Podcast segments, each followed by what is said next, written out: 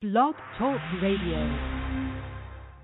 Ladies and gentlemen, it's Tuesday night, and you know exactly what that means. It's time for the real conversation with Shana Thornton.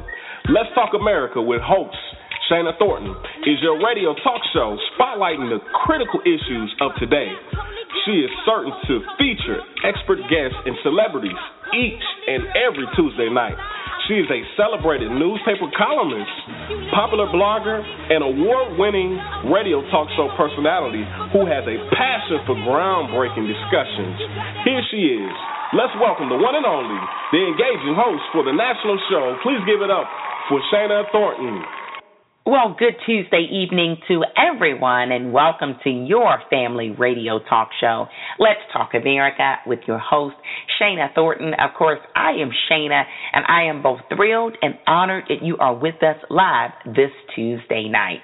You know, you should know that this radio show aims to include everyone. We exclude no one, okay? So, what we aim to do is present information to you, news to you that may make a difference in your life.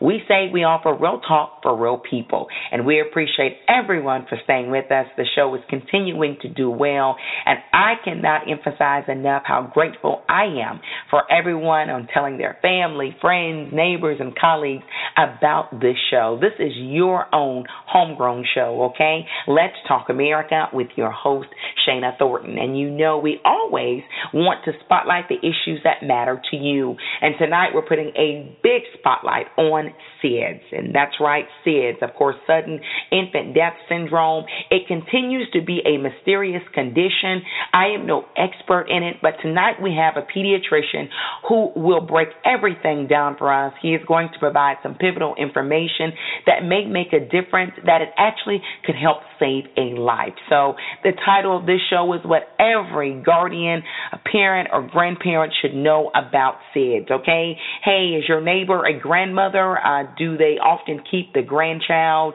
Uh, is your best friend an aunt, a godmother? Uh, is your buddy that you play tennis with or basketball with an uncle who watches his niece or nephew from time to time? Please message them right now or just call them, whatever you have to do, because this is a very critical news segment tonight, okay? I want everyone to hear this information that is coming from our board certified pediatrician because it is powerful information, again, that can save a life. And of course, that is very important. Did you know that SIDS is the leading cause of death among infants one month to one year old? Yes, it claims about 2,500 lives each year just in the United States alone, okay?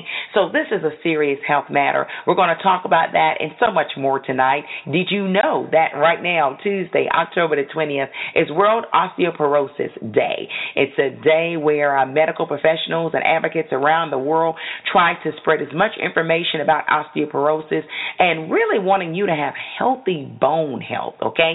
We're going to spotlight that tonight also with a medical expert, okay? And lastly, we're going to talk about hospital recovery rates in this country, a very important conversation. Many people go into the hospital for everything, perhaps to have a baby, to get a hysterectomy, knee surgery, hip surgery, heart surgery. We're going to talk about ways to really make sure that you're able to be as healthy as possible once you leave those medical experts in the hospital and go home. Uh, perhaps you go home by yourself. Maybe you're going home uh, with uh, another family member, be it your spouse, partner, whoever. This conversation's for you. After all, you're not sure when you ever will have to go into the hospital. Okay, we know a lot of emergency procedures happen every year in this nation. So stay with us. It's a jam packed show tonight. It's not a very long show, but it's a very important show, okay? And of course, you know we love great music here. We have an amazing uh, vocal selection from a 13 year old, okay, everyone? Uh, you have to hear this voice. Uh, I am telling you, you're going to be mesmerized by it, okay? But right now, it's Tuesday, October the 20th, 2015, and we're set to kick off Let's Talk America live right now. Hashtag all of your friends, okay? Let them know that you're on social media. Hashtag LTA Radio, LTA Radio, Instagram, Twitter, Facebook, Pinterest, Google Plus. We know you're out there. We see you. Thank you for tuning in with us. Hashtag LTA Radio right now. We're set to kick the show off for this Tuesday night. Let's get it going. Let's Talk America Radio is in your ear. Are you considering seeking therapy but aren't sure whether it's the right choice for you? If certain issues have been causing problems in your life and you aren't sure how to make the necessary changes, therapy can help. Dealing with your problems with the help of a professional can help you start on a more productive pattern. While one in five American adults suffer from some form of mental illness, about 45 to 65 percent with moderate to severe impairment is in treatment. Approximately 111,000 of Georgia youth live with a serious mental health condition. Positive Change Counseling Services is a community health care corporation providing family counseling and human development services to children and families in unserved and underserved communities.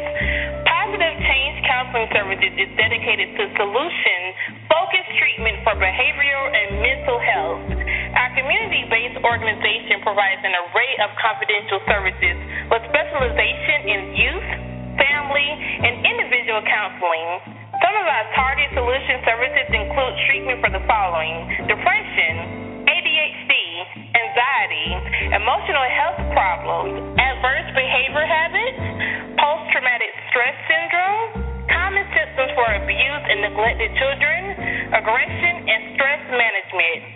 We are a core agency that provides in home and in office services throughout individuals and group therapy, family therapy, community support services, crisis intervention, as well as diagnostic and nursing evaluations and assessment.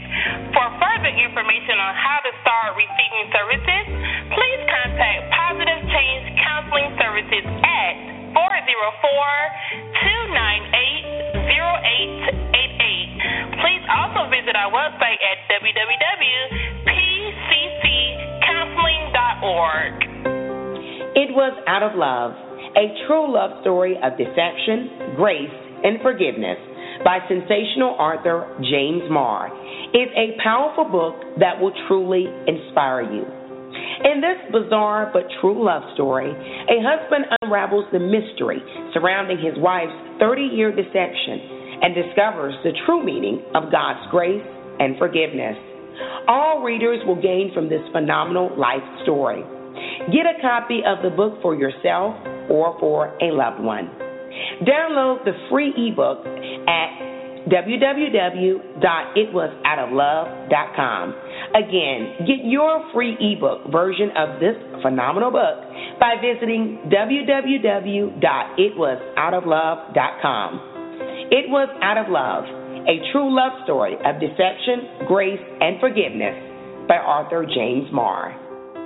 Hi, this is Leslie. I'm really enjoying the show. Let's Talk America keeps you in the know. Hi, my name is Tina Harrell, and I just love listening to Shana Thornton on Let's Talk America. It's wonderful. Please keep it going, Shana. Hi, I'm Yolanda, and I listen to Let's Talk America. Let's keep it going. A special thanks to everyone that allows this show to be the success that it is. Of course, our national sponsors and advertisers mean so much. Your support is truly priceless. Thank you for sticking with us and demonstrating all of your support. I'd be remiss if I didn't mention our loyal and dedicated weekly listeners that join us every Tuesday night at 7:30 p.m. Eastern Daylight Time. Thank you for everything and again for your support and sharing our great news with everyone you know, your network of people. That has made all of the difference. And also those individuals that join us after we've aired live, those who go back to the replay podcast. Thank you for all of your support. You know, speaking of podcasts, I want to announce to everyone that Let's Talk America with your host, Shana Thornton, is now on iTunes. We're on iTunes out there. So as you uh, listen to your favorite tracks by your favorite musicians and check out some movies, do go to the podcast section and look us up. You can, of course, subscribe to us for free. All of it is without spending a penny. So, of course, we welcome you to visit our website at www.letstalkamerica with always. Again, that's www.letstalkamerica with. But also check us out on iTunes, okay? So we know that's a very popular application that many people use on their cell phones and laptops and tablets. So Let's Talk America Radio is on iTunes now. Well, everyone, we are set to kick off in the news for the full week of October the 19th, 2015. Just a friendly reminder that Let's Talk America Radio now presents a televised version of In the News. We've joined forces with SEB Channel 182 out of Atlanta Metropolitan, okay? So we've teamed up with them. You can check us out. Again, visit the website, Let's Talk America with ShanaThornton.com if you want to see the televised edition. Of course, we continue to deliver the audio edition on the radio show. And I will tell you this that on the radio show, it is uh, a bit extended. We provide more details for you, okay? But stick with us on both ends, okay? Let's Talk America Radio is now on television, and we're also in your ear for radio. Remember that In the News provides all of the timely and relevant global news stories that matter to you. In the News, presidential politics, front row. The five Democratic presidential candidates shared a debate stage for the very first time on Tuesday, October the 13th in Las Vegas, Nevada. Hillary Clinton entered the campaign as a front runner, but her path to the nomination has faced some challenges. Hillary Clinton did not hesitate to go after Bernie Sanders, her nearest rival in the Democratic race. The former Secretary of State hit the Vermont independent senator over gun control and foreign policy and described some of his positions as impractical and unrealistic. Sanders did explain what it meant to be a democratic socialist, while Clinton defended capitalism. Many media outlets have declared her the winner of the recent debate. In the news, floods and mud strand Los Angeles area drivers. A rainstorm caused flash floods and massive mudslides in areas north of Los Angeles on Thursday, October the 15th. Thousands of cars were caught in the mud, many of them on Interstate 5, one of California's major north south connectors. Emergency teams rescued 14 people from a section of Interstate 5. Hundreds of vehicles remain stuck in the mud as of Friday, October the 16th. In the news, Volkswagen hires integrity boss in light of scandal. Volkswagen has hired a new executive to lead a new post devoted to integrity and legal affairs in the wake of the U.S. Environmental Protection Agency's disclosure that the company had installed manipulative software on diesel cars to trick regulators into believing the vehicles met emission standards. The cheating software affects up to 11 million cars worldwide, including nearly 500,000 in the U.S. The German carmaker has yet to propose an official fix to U.S. regulators. Christine Hagmann Denhardt, the new integrity boss, will likely play an instrumental role in cleaning up Volkswagen's public image. And finally, in the news tonight, Lamar Odom has been hospitalized. Many of you know by now that the former NBA superstar was found unconscious in Nevada. Right now, I'm bringing in our brand newly named culture correspondent, Diana Vega. She's going to explain this and more. Listeners of your national award winning family radio talk show, Let's Talk America. I'm on right now with our brand new uh, correspondent. She's our culture correspondent, Diana Vega. She is with us. We're so excited to have her on the Let's Talk America uh, team. She is amazing in many forms. She's been with us before. Right now, she is speaking with us from uh, Los Angeles, California. We are talking about the unfortunate situation with Lamar Odom. Diana, you know, uh, get, bring us up to date. Where are we right now? Now? Um, I mean, you know, there's varying reports, and you can never really be too sure about what's true, what's not. Um, the last thing that I saw, at least, was that he's in a coma, and um, it's really not looking good. I mean, nobody knows, obviously, uh, but God, but it's not looking. Uh, his situation is looking pretty bleak and dire, which is which is sad. You know, Diana, I know it seemed to be a public struggle with some drug and other substance addiction in the past. Do we know if any of that has been involved with his current situation? Well, at first they were just saying, um, well, you know, that they found him um, unconscious at, at the brothel, and they were saying um, that he had just been using herbal Viagra while there. Um, but we do know that he struggled a lot with drugs and everything, and there was, um, they did find that he had been using cocaine while he was there. Um, so that that has been established. You know, many sports fans knew his name uh, before he married Khloe Kardashian. Um, and then a lot of the world came to know him when he did affiliate with the Kardashian family. There has been um, some recent coverage of some that have disagreed with him being associated exclusively with the Kardashian family. I know this is uh, intriguing and a sticky subject, uh, but do you think it's fair for the media, the mainstream media, to say he's a Kardashian, he's a reality star? Um, or do you think he stands within his own right as an NBA player and an individual outside of the Kardashian name? I do think he should be able to stand alone. He's an NBA champion. Um, you know, he's, he's an awesome basketball player. He has his own um, accomplishments and merits that he did on his name without the Kardashians. I just think it's easier for mainstream and easy because mainstream news tends to be lazy to just attach him to what they know about him, which is oh he was married to a with the Kardashian and he was on the show and you know obviously uh, Cosmopolitan called them the first family, which we know is not true. But in a sense, they have this uh, power or sway over not the media and the country, and so I think it's just lazy and easy to just attach his name to them um, without without giving any mention to his own accomplishments. Mm. You know, we honestly here at Let's Talk America wish uh, Lamar Odom a full recovery. I know he is a father, I believe, to two to three kids, so of course I know they're praying and hoping for the best um, for their father. Diana, thanks for being with us. You will continue to be with us uh, throughout the year on Let's Talk America. Glad to have you on board as a culture correspondent. I would like to quickly note that there has been a few updates I, since we spoke to Diana that he has come out of the coma and reportedly making some progress, okay? So we certainly wish him a full and speedy recovery. And again, we're very excited to have Diana Vega join the Let's Talk America family. Stay with us as we continue to expand and offer talk radio with substance.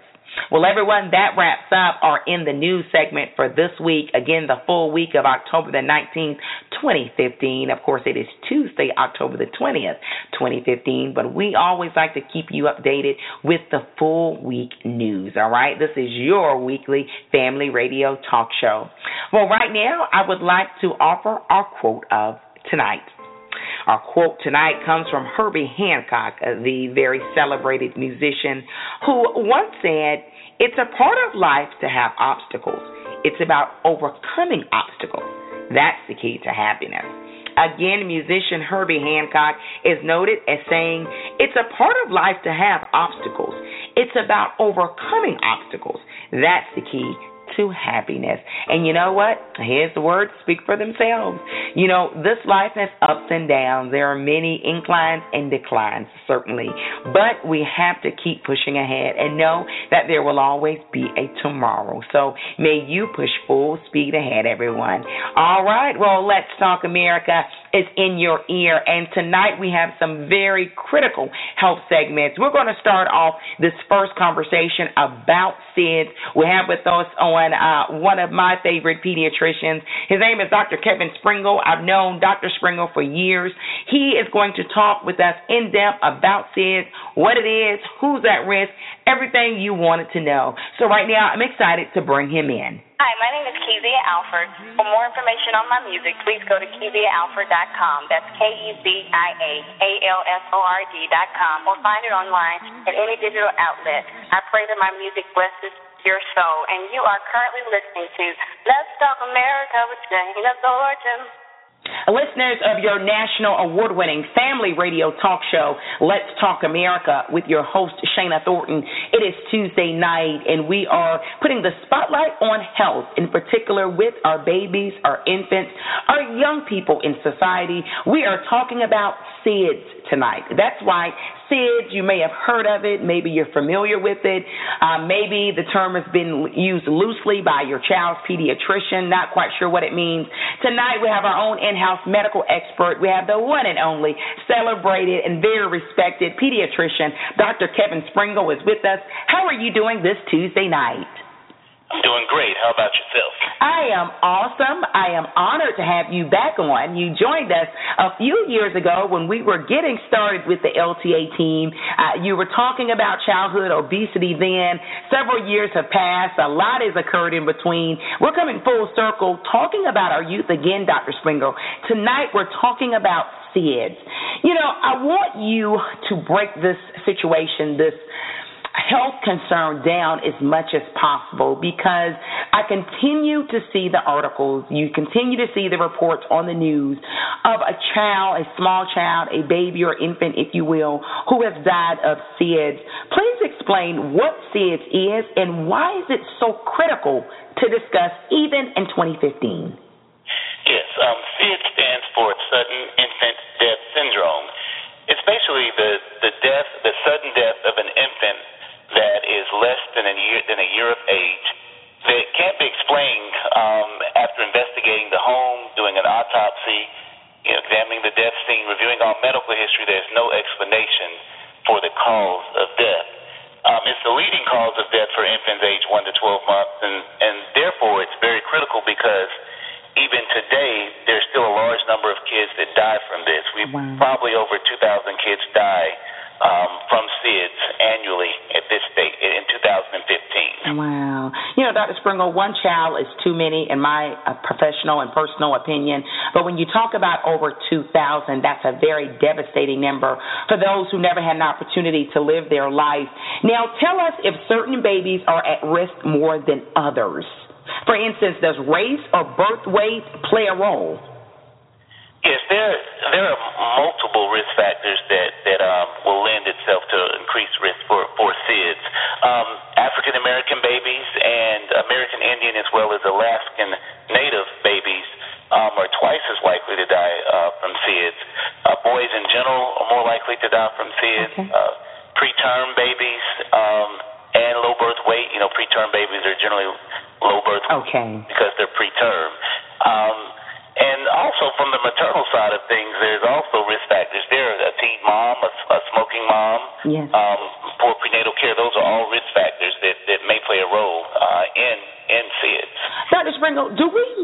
what exactly causes sudden uh, infant death syndrome? I mean, it seems to be a mysterious health concern. You named, obviously, so eloquently that there are risk factors involved uh, African American babies, uh, also males more so, uh, mothers who uh, likely smoke. But do we know why when it comes to the actual physiology or health matters?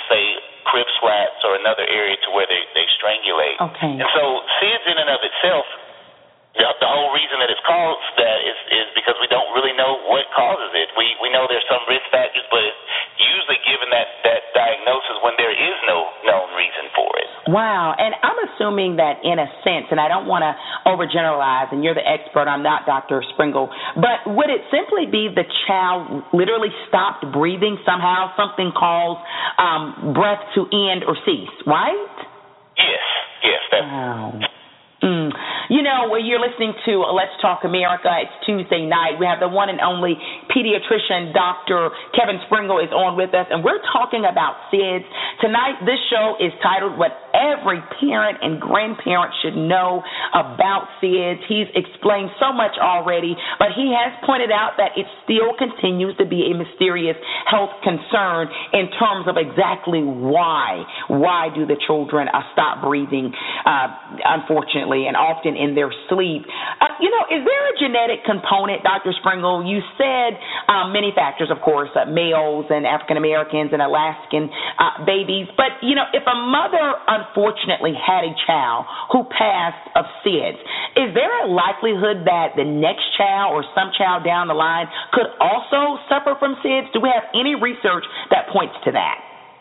There, it's very limited research um, regarding that, but there have been some studies that show that there is a slight increased risk, uh, but it's not quite conclusive as to what that increased risk is. But there is a slight increased risk if you had a prior child uh, that that succumbed to the uh, to SIDS. You know, this entire conversation is critical. It is important on so many levels. But the next question I have for Dr. Kevin Springle is the most important to me throughout this entire uh, talk show tonight. And I'm asking that everyone get written uh, tools to write it down or uh, go on your cell phone and put it under your notes or whatever you have to do. Because right now, I'm going to ask you a very important question, Dr. Springle. Explain what steps should be taken to help cut down on the risk of SIDS. And I, again, I want to emphasize to every caring and doting grandmother out there who keeps that grandbaby from time to time, if she would be attentive, the mothers, the fathers, the neighbors, the godfathers, everybody right now, because this is the most important piece of information shared tonight on this show. What steps can help cut down on SIDS? The most important uh, look at is their sleep environment. Um, number one, um, room sharing is actually helpful to help prevent SIDS, but not bed sharing. Okay. So we would like for you to have a firm sleeping surface for the child, uh, a, a mattress that's safety approved, that's covered with a fitted sheet. Um, we do not like any loose covers, any stuffed animals, um, okay. any crib bumpers, anything in the crib that the baby can turn or, or suffocate in. Um, we also I mentioned smoking earlier as a risk factor. So I know some parents and grandparents struggle with smoking and thinking they think that it's not um, serious for kids, but smoking is a risk factor, and that's secondhand tobacco exposure too. So that's another step you can take is just to try your best not to smoke, at least in the environment. Whether you not smoke at all, but especially not in the environment of a child. Um, there have been kids that they've done or infants they've done testing on after a SIDS case, and some have had uh, increased urinary cotinine levels, and cotinine levels can tell you if they've been exposed to tobacco. Okay. Um, make sure there's nothing covering the baby's head or in the area of the baby's head. Yes. Um, of course, back to sleep. The back to sleep campaign started, you know, in the in the late '90s, okay. in the '90s, um, because they they you know the researchers and physicians realized that there was an increased risk of SIDS with sleeping on the stomach. Okay. And so back to sleep is always important, not side, um, but back to sleep. I see. Uh, dressing in onesies, don't have a lot of loose clothes that can kind of move and cover. Okay. Um, sleeping beside the parent is good, not in the bed, but they have these co-sleeper things where the yes, child is literally beside the bed or in the bassinet. Um, there have been some studies that have shown pacifier use sometimes helps reduce okay. it. Now, not in the critical first three to four weeks when you're trying to breastfeed feed your baby, but okay. after breastfeeding has been established, you can do a pacifier. If it falls out the mouth, you don't have to put it back in, but the initial pacifier use has been found uh, to be helpful. Um, course, not having the baby sleep on you, um, okay. and finally having the right temperature. Um, if it's too warm in the room, that can be a risk factor. Yes. Um, that that you can kind of that you can use as a way to prevent um, SIDS. You know, you touched on so many critical uh, components. And first, you said uh, the most important, um, you said that room sharing can help cut down on it, but not bed sharing. And you know, Dr. Springle, there are many right now that are cringing cringing uh, when they heard that because they're like, oh, I've heard that so many times. But you know, I'm going to be very uh, practical right now, Dr. Springle. Right? I'm a parent. You're a parent. Uh, we have so many parents listening out there or guardians, and they will say, you know what, I've got to get up at 5 a.m. in the morning. Okay, the uh, little girl is crying. She's constantly crying. She wants to be held. Right, you know this just as well as I do. This is how this typically goes. Uh, they go get her, they rock her, and then they come back in their room, and then sometimes perhaps they'll put her on the chest, and then the mom or the dad will fall asleep in the bed with the baby. And uh, it's a reality. And I know it's not right. You're saying that we can cut down on SIDS if we get rid of this, but you know there are parents and guardians listening to you that say, "I've been lucky with my first two kids. You know what? I've got to get up in the morning, Dr. Springle, and I'm just going to be real with you. They're going to say you're not in this household when I've got to get up and go make money to help pay bills. What's your response to those parents? Yes. Well, first of all, I can say I don't think there is anybody that's not guilty of having, you know, my wife breastfed my kids, and I yeah. know there were times when I woke up and my child was was in my bed. Okay. I think it's more as a, if you do that as a habit or as a routine. Yeah. You know, the hard part is I've had kids that have died from SIDS, from oh, no. from overlays, from wedging. I, I've had probably in my career about eight um, cases of of infant death within the first year that's related to oh, sleep, wow. sleeping and sleeping situations. And so my my thought is, until it happens to you, you you you, you can be cavalier about it. Okay. I'm going to be okay, but I just have to stress it so much because you know, a couple of those babies, I probably did not tell that mom, you know what, you really shouldn't do this. Yeah. So I've, so because of that, because I've seen and I had to look in the eye of a mom and talk to a mom on the phone who lost their child. Oh wow! So, there there may have been a time where I didn't do that anticipatory guidance. It's my yeah. job to just inform everybody. Yeah. You never know. I could have had a child with that. Okay. Um, any of us could have because we know that we're all been guilty of something. Okay. So you're pointing you out. so and I want to point this out because this is why I love having you on this show, Dr. Springle, because you're not parent shaming. You're not saying, "Hey, naughty, naughty, you shouldn't have done that. Now you're the worst parent in the world." You're saying, you know, I get it. There's a practical side to being a parent, but you're also saying, as a medical professional, you've seen the fatalities. And even if it's inconvenient, and I'm going to say this myself as a parent, even if it's inconvenient, if it cuts down on the risk, of death of your baby that I know most people would give their life for their child, it's worth the inconvenience, right? I'm sure you would echo that. That's exactly right. That's it. Wow. And and I want to point out also, I know you said taking things off of their heads. I know some people will have a habit for newborns in particular. Uh, you know, obviously they're thinking newborns want to be cuddled and and cozy like they were in the mother's womb, so they'll put these hats on them, which may be fine when you're going out and about. Side, but you're saying don't go to sleep with one of those caps on. You're saying that's a no-no. You shouldn't. And I know in the hospital setting, when you're sitting in the room doing the room sharing, that you see that a lot in the beginning. But you know, those first few days, we do watch temperatures more closely. Okay. You know, if you have a preterm baby that has a risk of having low um, temperature, then then that would be a medical indication for having a hat. But okay. majority of babies don't need a hat to sleep at night. Um, they get it in the hospital because we want to make sure temperatures are stable okay. um, the first 48 hours. But you know, at home, there's not really a need for that. Um, and so, yeah, I would say no, don't do a hat at, bedtime. Okay. And I know you pointed out that SIDS is a risk for children under the age of one, under 12 months old. You know, uh, with that being said, when a child can turn over, right, and I guess it would vary from kid to kid, but I, most children, I'm assuming now, you correct me, I'm no pediatrician, uh, just a mom, but I think around six months or so, seven months, I think the typical healthy child, if there were no physical concerns, can turn over. Should a mom or dad or grandma, grandma, grandfather be concerned if they put him on the back, right? Just like Dr. Springle was saying, or their pediatrician in Houston, Texas. They're putting them on their back. They come in 30 minutes later, and the cute little baby boy has turned himself over. Should they be alarmed and say, hey, I've got to turn him over? Or is the thinking of, hey, if he was strong enough to turn himself over, likely of him suffocating would be minimum? Explain. That is exactly right. Babies normally roll over um, back to front and front to back at around four months of age. Okay. And once a baby is strong enough to roll over, they're strong enough to hold their head up.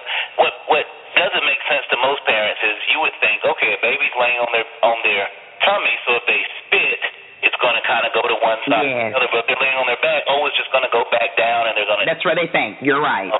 With the with the anatomy, when you're lying on your back, you're you're in the position to where you're you're less likely to have any of that choking uh, events happen because your esophagus, your feeding tube, lies behind your windpipe. So it's it's much more difficult to bring things forward and then going into the airway versus being on your stomach when the esophagus is laying uh, superior to your windpipe. It's easier for things to go into the windpipe, and so really it's it's and also in addition to that, babies cannot turn their heads. So if you have a one week old on their stomach and they happen to be fa- sleeping face down and they and they vomit or spit up, they may not be able to move their head. Okay. That's when they have their suffocation risk. So, but if they're turning, yes, that's fine. If if they turn on their own, do not do not worry about turning them back. Okay, so you're saying, and I want this to be clear for all the moms and dads out there. Dr. Springle was saying if the child has a strong enough neck, for instance, a child eight or nine months who is way past the four month mark, as you said, most kids or some kids typically can hold their necks up. If you come in and in the crib they're on their stomach, there's no alarm to say, oh, I got to turn them over. You're saying if that's they can sleep that way if they were strong enough to turn themselves over. That is correct. Okay, thank you for clearing that up. Knowledge is power. We're putting the spotlight on SIDS this Tuesday night on Let's Talk America Radio with the one and only board certified pediatrician, Dr. Kevin Springle. You know, I know you said keeping a house or a room very, very warm um, is likely not a very good idea when you're talking about the health of a baby regarding SIDS. So, is there a time of year that seems to coincide with SIDS? Because I would imagine winter would be, or environments or locations that get really cold and you're cutting on the heat and you're pumping it up. Would those likely be places um, more at risk for SIDS? Well, SIDS is higher rates are usually from October to April, so really in the fall and the winter, and. I, a lot of that is secondary to colds. Um, even a couple of the babies that I had as patients that succumbed to, to SIDS, they had respiratory illnesses. Now, I'm not saying this to to alarm parents because believe me, babies get sick okay. all the time and they have runny nose and runny yes. noses and colds. Um, because of the time of year and the risk factors for viruses and things, and that may be another risk factor is just having colds, um, respiratory symptoms, coughing, that type thing. And so there is a slight increased risk um, in the fall and winter just because kids tend to be sicker that time of year okay. anyway. So mm. related to that. And that and that would make sense on a, a logic level. You know, speaking of respiratory issues, should a parent or guardian be overly concerned with a loudly snoring infant or baby regarding SIDS? I mean, if, if and I know you're saying obviously kids get sick. Everyone knows that. I'm sure, especially when they go to daycare or interact with other children. But if there has been perhaps they suspect a cold and there's a, a lot of snoring, um, it, does that tend to coincide or not necessarily? No, not snoring. Um, now, sleep apnea is kind of a continuation or a worsening of snoring. Okay. Um, and I have had young infants that had sleep apnea, and that's when babies stop breathing. So they snore very, very loudly. You hear a lot of noise, and then you hear silence for several seconds, and then you hear a startup snoring. Okay. That would be concerning for some airway issues, and you see a ear, nose, and throat specialist Okay. just to make sure that they don't have apnea. That's a whole separate issue, but it's not a risk factor in and of itself. Yes. See it. But Okay. it's something that if your baby is snoring, you should get checked out. Okay. As if we would hopefully also with Yes. adults. If we're snoring loudly, you're saying, I'm sure, go to the doctor and get that checked out also. Exactly. Yeah, because everybody's health in the family matters, Dr. Springle. You know that Yes. better than I do. You know, uh, right now we're gonna we're about to close up, but I have to continue to offer real talk for real people. You know, there are many families out there listening right now, or maybe m- many members of the family, and and they hear you and they're saying, "Sounds good." The pediatrician told me the same thing. Brought my son home from the hospital. Yeah, don't do it. Don't do it. Um, but bed sharing is real. Okay, there are a lot of doting mothers who love sleeping with her baby. She wants her baby up under her and snug. And you know what she's saying, Dr. Springle? You're saying this, and that's great from the medical books, but my mom did it with me, and my grandmother did it with my mom, and it's been a tradition. And I just want to make sure my baby is fine at night because if he stops breathing, I will be able to know it. But if he's in another room, if he's in a crib, if he's in a little bassinet next to the bed, I'm not as in tune with his body as I would be with him snuggled up under me. These are real conversations I've had with mothers out there and they do not want their baby away from them in arm's distance. What is your advice to these loving and caring guardians who love their babies? You know that. They do, but habits are hard to break. Yes, yes. And as I mentioned earlier, you know, I don't know about Alaskan Natives as much, but the other uh, ethnic group were African American. And the studies and research felt that that was due directly to grandparents caring for okay. African American babies or having an influence on the mothers caring yes. okay. baby. And what the moms and the grandmothers, because I see them both in office sometimes at the same time, and what they will say was, "Look at you, you're fine. You didn't have any problems." That's what I'm saying. That's and they laid on their on their stomach and they were just fine. And so I would still just really encourage the grandparents to listen to what I'm saying and, and know that because of the Back to Sleep campaign, in the 90s, there were over 5,000 infants dying a year from SIDS. That number has been cut in half, in large part because of the Back to Sleep um, campaign. Amazing. And so that's what we're thinking. And so we would certainly and just encourage you guys to, if you're the mother, um, just be the mother. And that's something that's hard sometimes because you have grand. That's right. That, your mother and you want to respect them and everything, but this is your child and you're growing up in a different age That's and you're right. armed with more knowledge. And wow. use that knowledge. And if you're the grandparent, just um, listen to the look at the numbers, research it some more before you decide based on your experiences. Um, luckily, you didn't. A uh, grandparent That's right. had to deal with that or had a friend that dealt with that, but the, the numbers show it, and so it's something that really should be looked into. There's no product that can prevent SIDS, you know, bells and alarms and okay. positioning things. None of those things will help to prevent the risk. So it's really about just looking at the numbers and and and doing it the way that it's advised, and so that your risk can be cut. So, you know, I have a friend that has an adage: when you know better, you do better, right? Yeah. So that's not knocking our ancestors or great great grandmother on what she did, but there's a lot of information and education that we have privy to today that she or he did not, and let's really utilize all the information we have. And I love that uh, statement that you said: if you're the mom, be the mom, and that's no disrespect to grandparents. Um, but if they are not telling you um, right in a sense, you do have to stand up and say, This is your child. And you demand for your child to really encompass what's best health wise, right? Not just for SIDS, but I know you came on before about uh, childhood obesity. For all of it, is we have to be uh, right and do right by the youth, our kids. They really are the future. You know, before you get out of here, I would like for you to provide any lasting words of wisdom for all guardians out there when it comes to caring for our infants and our babies uh, related to SIDS, or maybe even if it's not for SIDS, Dr. Springle. Any words as a medical expert? You're a pediatrician. You've seen thousands of babies and kids develop and grow. What's your advice for parents and grandparents and aunts and uncles who just want to see the kids do great? And my best advice is be an advocate for your child. Speak up if you don't like what a doctor is saying. Okay. One of the hardest things I have to deal with as a pediatrician is I may give a piece of advice and the parent likes part of it but doesn't like the other part. Mm. But then I never hear about it until down the road six months later and Okay. having the same issue. So a big piece of advice I would give is is don't be afraid to tell your physician how you feel, voice your opinions.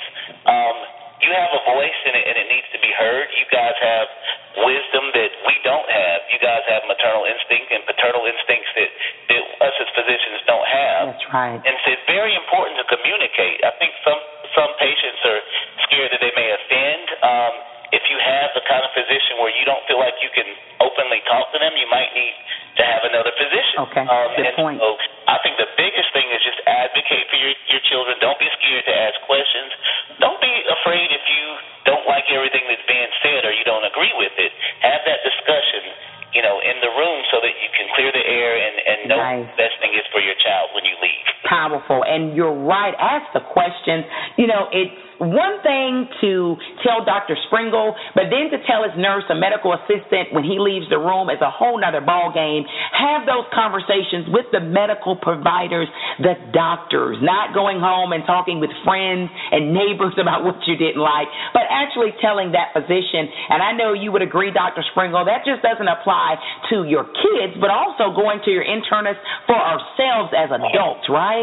Okay, exactly. That is correct. Wow, good medicine is good medicine all the way around. It is your health. You're the patient. You play a role also. Lastly, we're coming back around to SIDS. The spotlight was on SIDS tonight, of course. We appreciate all of your time and effort again. The celebrated and renowned Dr. Kevin Springle. Where can people go to find out more information about SIDS? And actually, to, uh, this is SIDS um, Awareness Month, and the right. CDC, CDC.gov um, is one website um, that you can find information on SIDS and SUID or, or sudden unexpected infant deaths. Um, and of course, the American Academy of Pediatrics, which is AAP.org. You know, these are www.aap.org, and just do a search for SIDS. Those are two reputable sites where you can get really good information on, on SIDS and how to prevent it. Absolutely. I know October is a busy month for many things, but do not forget SIDS Awareness Month. The youth, they are everything to so many guardians and parents, and make sure we're doing right by our babies and infants so they can grow to be whatever they're meant to be. Doctor, attorney, engineer, athlete. Thank you, Dr. Kevin Springle, for joining us on Let's Talk America. Your friend here, and we always enjoy having you on. All right. Thanks so much. Wow, what a very informative conversation again with the one and only board certified pediatrician, Dr. Kevin Springle. We certainly appreciate all of his uh, dedication to what he does for the children in our various communities. Well, we are not done yet. Please stick with us. Again, did you know today, Tuesday, October the 20th, was World Osteoporosis Day? That's right. Hopefully, you're in great bone health. Listen to this very brief conversation. You're going to enjoy it it, and I'm sure learn a lot.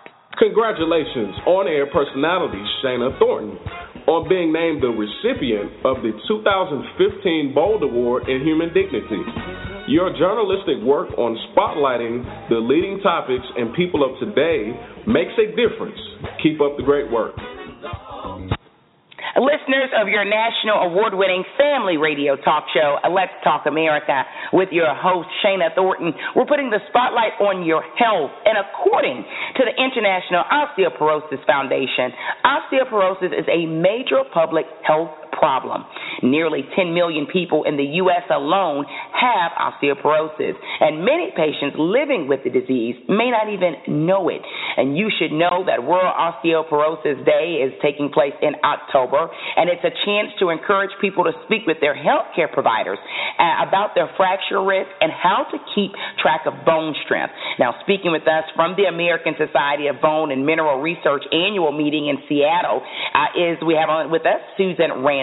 She's Senior Director of Education for the National Osteoporosis Foundation. And we have Dr. Andrea Singer of MedStar, Georgetown University Medical Center, and Clinical Director of the National Osteoporosis Foundation. Ladies, how are you doing this Tuesday night? Good morning. Good afternoon. It's wonderful to speak with you. Yeah, thank you so much. We appreciate it. Now, first and foremost, I'm going to direct this question um, to you, Dr. Singer. What is osteoporosis? What is it all about? Because we hear the, the old word thrown around a lot, um, but I'm not quite sure everyone has a true understanding of what it means. Well, that's a great question and a great way to start. Osteoporosis is a disease that predominantly affects women. With osteoporosis, you can think of it in terms of either losing too much bone, making too little bone, or both. And because of that, it makes bone more fragile and more likely to fracture or break. And fractures are really the consequence or the outcome that we are trying to prevent because they can be a life changing event. Someone has a fracture, it can make it harder for them to get around, okay. to do things on their own, and really to live the kind of life that they want to live. Wow. You know, Susan, why is it so critical to keep track of the bone strength? Because, you know, uh, to be frank, there are a lot of people, I think, and I'm so grateful that Dr. Singer cleared it up for us, but they have misconceptions about what it is, right? They'll see perhaps a an elderly woman that is bent over, if you will, and they'll say, well, she has osteoporosis, but, you know, my mom, she's in her late 50s, she's in her early 60s, she's a baby boomer, and mom looks great, she still walks walks occasionally, she couldn't possibly have osteoporosis. Well, um, I know that that is a, a major concern. Osteoporosis is a silent disease, and unfortunately, because you may not have any symptoms until a person becomes hunched over or breaks a hip, okay. many people aren't aware that they have it. So that the hunching over is due to um, uh, tiny fractures that occur in the spine and makes the the spine more likely to bend over. Uh, those are some of the earlier symptoms of osteoporosis and um, should raise some awareness that a person is ill. However, if someone is feeling fine, and this is yeah. uh, this is possible, uh, osteoporosis is silent. So okay. they should start this conversation with their healthcare provider to determine what their risk factors are for the condition and find out what they can do to prevent it from going further. You know, speaking of the risk factors, uh, Susan, what are the risk factors for uh, this very silent health concern and and osteoporosis and fractures? What what are there any that we should be noting? Is it family history? Uh, yeah, so family history uh, is genetic. So it's age and genetics are very common risk factors for osteoporosis. However, there are other um, health conditions that might uh, make someone uh, more prone to develop fractures. Also, people who smoke or drink excessive amounts of alcohol may be also be at higher risk, as well as people who have a low body weight and people who have suffered previous broken bones. Wow. You know, Dr. Singer, Susan obviously uh, just so eloquently pointed out that one of the risk factors could be age. Now, tell us this are women or men of a certain age at a higher risk for osteoporosis and fracture? Well, this is a disease that increases in incidence as people get older. So knowing one's risk factors for fracture should be a priority for everyone as they age. Okay. And there's no age that makes you safe from fracture per se. But it's especially important for women because women can lose up to 20% of bone mass in the five to seven years after menopause. And that's why many people often think of this as a woman's disease. Yes. It's because of what happens at the time of and following menopause that really increases a woman's risk. But men can also have osteoporosis and fracture. Is that very true? Men can also have osteoporosis and fracture. This is not a disease that spares either gender. Um, so both men and women need, need to be concerned about risk factors and really have a conversation with their healthcare provider to determine their risk for fracture okay. and then develop an individualized treatment plan to help make bone strength a priority. You know, I want to talk about reducing uh, the risk of fracture because, you know, we've had lots of conversations here on Let's Talk America each Tuesday night talking about cancer, diabetes, um, even sometimes lupus or multiple sclerosis. And we know there are some health concerns. Uh, really, you can't, um, I hate to say you can't do anything about with uh, developing or being diagnosed with the disease. But with osteoporosis, are there ways you can actually help reduce the risk of fracture, doctor? Absolutely. There are a number of things that people can do to help reduce the risk of fracture. And we think about sort of an overall osteoporosis treatment plan. May include a number of different things like prescription medications when appropriate, meaningful changes in diet and exercise, so a well balanced, healthy diet, adequate calcium and vitamin D, weight bearing, muscle strengthening exercise, but appropriate exercise for an individual given their risk for fracture, um, as well as fall prevention. Okay. So we want to make sure that people aren't at increased risk for fall. All of those things together really are the strategies that will help to reduce fracture risk. Wow. It's Let's Talk America. We're putting the spotlight tonight on osteoporosis. We have with us Dr. Andrea Singer and also Susan Randall, um, and she is a celebrated registered nurse with years of experience um, in osteoporosis. You know, uh, Dr. Singer, how can one manage or treat osteoporosis? So, I mean, if people have the misconception in their head that, oh, well, it's typically the elderly woman who she's a little petite, she's tiny, she's bent over. Um, but I know, obviously, Susan said again, it's a silent um, health concern on so many levels. You know, how can it be managed, right? I mean, sh- we shouldn't think, well, once you have it, that's it. There's nothing else you can do. Go sit in a corner, right? I know there's some innovative things going on in the medical world right now.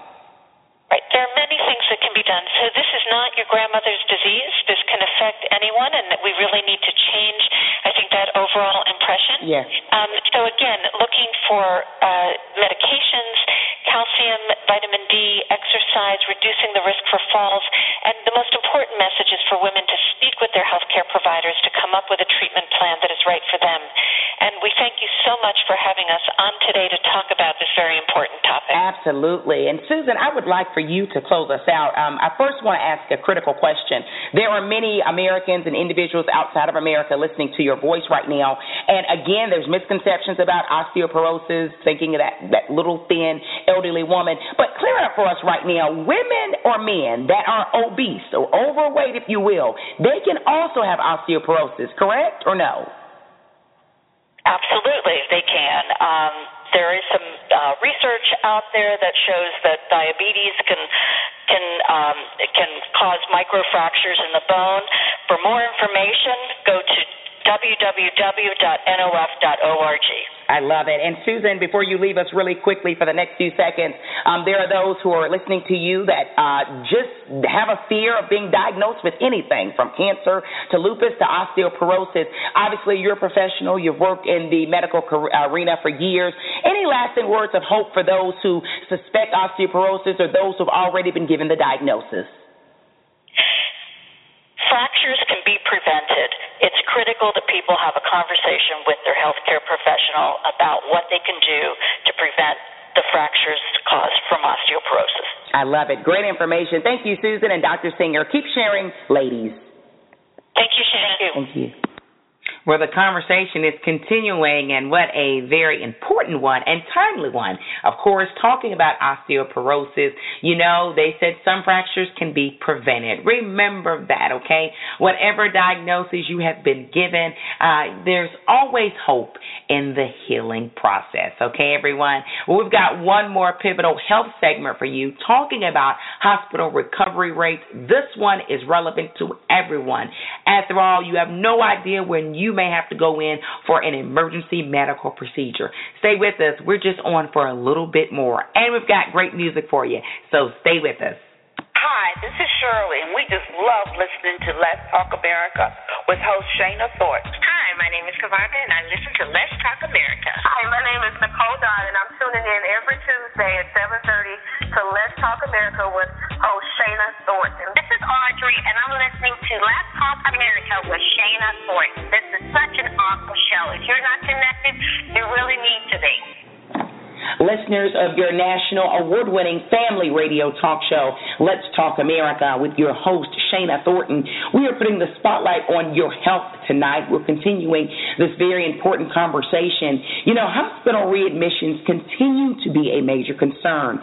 Now, whether you're caring for yourself or a loved one, there are some simple steps for providing quality care outside of the hospital and helping to avoid readmission back into the hospital.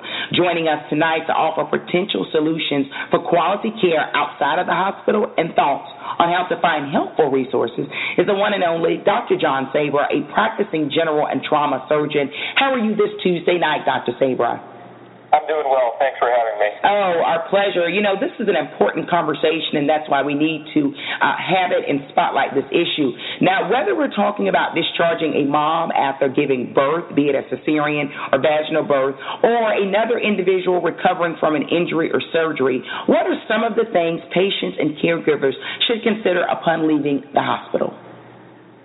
The most important consideration is to come up with a plan, and that plan should be established with the physician and the nurses before leaving the hospital, and then figuring out the best way to transition to care at home. And so having a plan in place and then familiarizing themselves with the patients and the caregivers with the resources they have at home so they can continue that quality of care they're receiving at the hospital. Wow. So continue the care as best you can. Although, you know, I have many listeners out there that may be sitting right now in Austin, Texas, or in Charleston, South Carolina, and they say, yes, but you know what? I'm not a surgeon uh, like Dr. Sabra. I'm not a registered nurse, the one who cared for me so great when I was in the hospital. I don't have that medical background. I'm an IT tech. I mean, what would you say to that person who doesn't feel they have the confidence to continue that care? That's a great point. It's a, it's a stressful time making that transition, and so patients can't be uncomfortable. So what can we do to make them more comfortable? We're not training them to be doctors or nurses. We want to give them the resources, give them the products, come up with a plan with your doctors and nurses. No one expects them to do high level of care, but good care at home can be done certainly with a good plan and the good products. And I'm here speaking on behalf of Cardinal Health. They have a new line of products that are helping to bring quality products from the hospital to the home. And of course, if there are any ongoing questions that patients may have, consult with your physician, consult with the nurses back at the hospital. Try to avoid readmissions. It's not necessary to go back to the emergency room. Hopefully, we can avoid those re- readmissions and repeat visits to the emergency room. You know, I don't want to ask you the obvious, but we have listeners from many, many different backgrounds out there. You talk about making sure that transition is well, that everyone understands how important it is to continue that care. Why is a good discharge plan so important anyway, to be honest?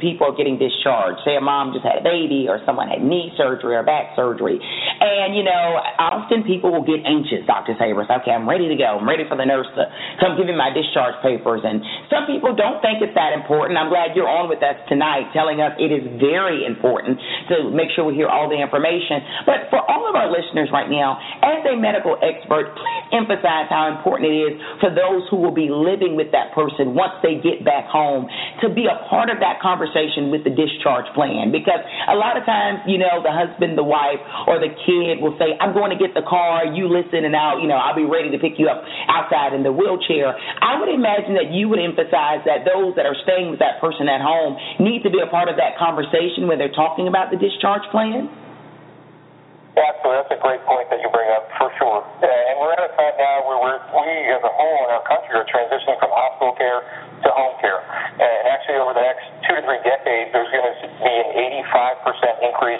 Number of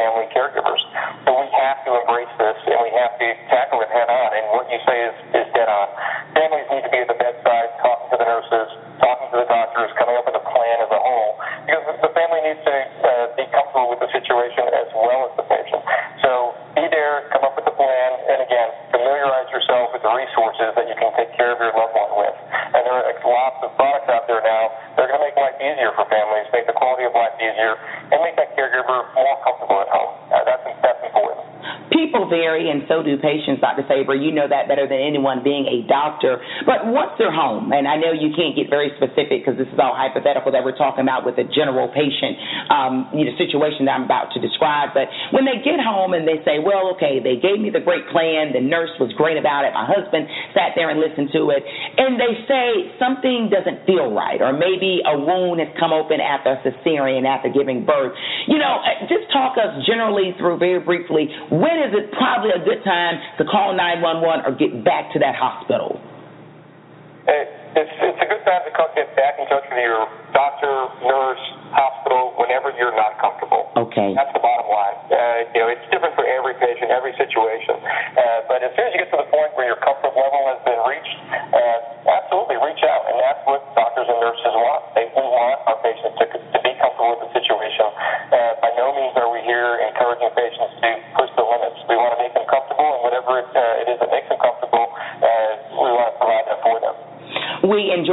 Having medical experts on with us, and right now, of course, we have Dr. James uh, Dr. John Sabra, rather, and he is uh, a board certified uh, surgeon. You know, before you leave us, share your final thoughts uh, with us tonight um, about those who will be heading home. Maybe they're having uh, knee surgery next week. Maybe they're having uh, some sort of surgery on their liver in two weeks, and they know it. Uh, they're a little nervous, um, but then they're thinking, when I get home, I, I don't, you know, I don't know what to expect. Share your final thoughts with us tonight, Doctor do whatever you can to become more comfortable. And uh, your physician, your nurses are there to help you out. So educate yourselves, uh, become familiarized with the surgery that's going to take place, uh, and be comfortable when you go home. Familiarize yourself with products.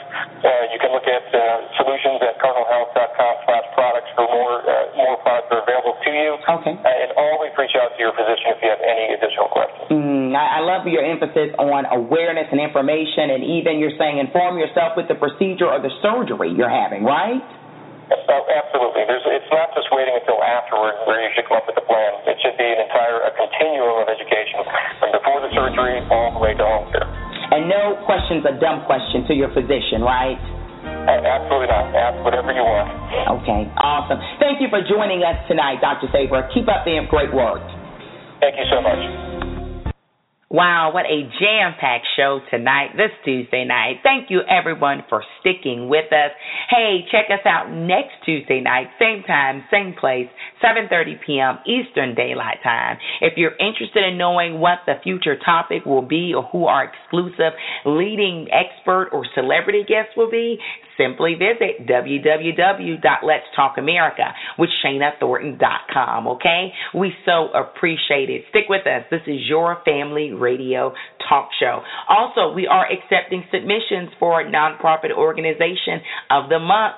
Simply email us at letstalkshana at gmail.com. Again, if you know a worthy and deserving nonprofit organization anywhere throughout the world that deserves to be spotlighted and let the world know about them, let us know, and we may very well select them for our nonprofit organization. Again, that's Let's Talk Shana at gmail.com. Well, you know we love great conversations, conversation with substance, and we also love music. And tonight we have a vocal performance by the one and only 13 year old, very gifted young lady. She goes by Kelsey Bunn. She's out of Atlanta Metropolitan, and I had the opportunity to meet her and her family and actually hear her live at an event we both took part in and actually it was a tribute to Martin Luther King Sr. in Atlanta Metropolitan recently. So I was blown away by her voice. I know you will be also, okay? So we're going to have to have Kelsey on uh, one day and sit down exclusively with her.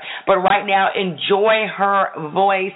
Uh, this is her in the pure form. There is no music uh, to the song. She is just singing it straight from her heart and her talents, all right? Do enjoy. Stick with Let's Talk America. This is your show. Kelsey Bunn's voice will take us home. All right, everyone? Thank you for sticking with us. Let's Talk America is in your ear. Let's Talk America with your host, Shana Thornton, is an entity of Paget and Thomas Enterprises, LLC. All content original, copyright 2015. There's a place in heaven prepared for me when the toil of this life is over, where the saints are clothed in white before the throne, singing praises forevermore.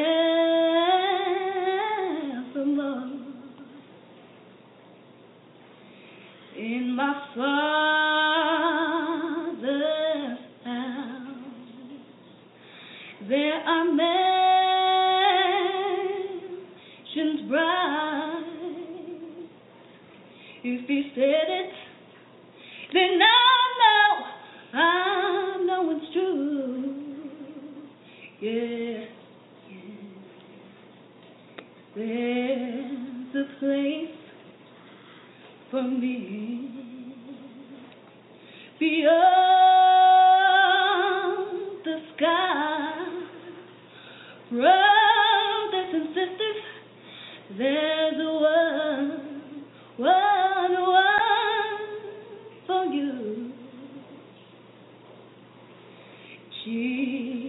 He promised me a home over there.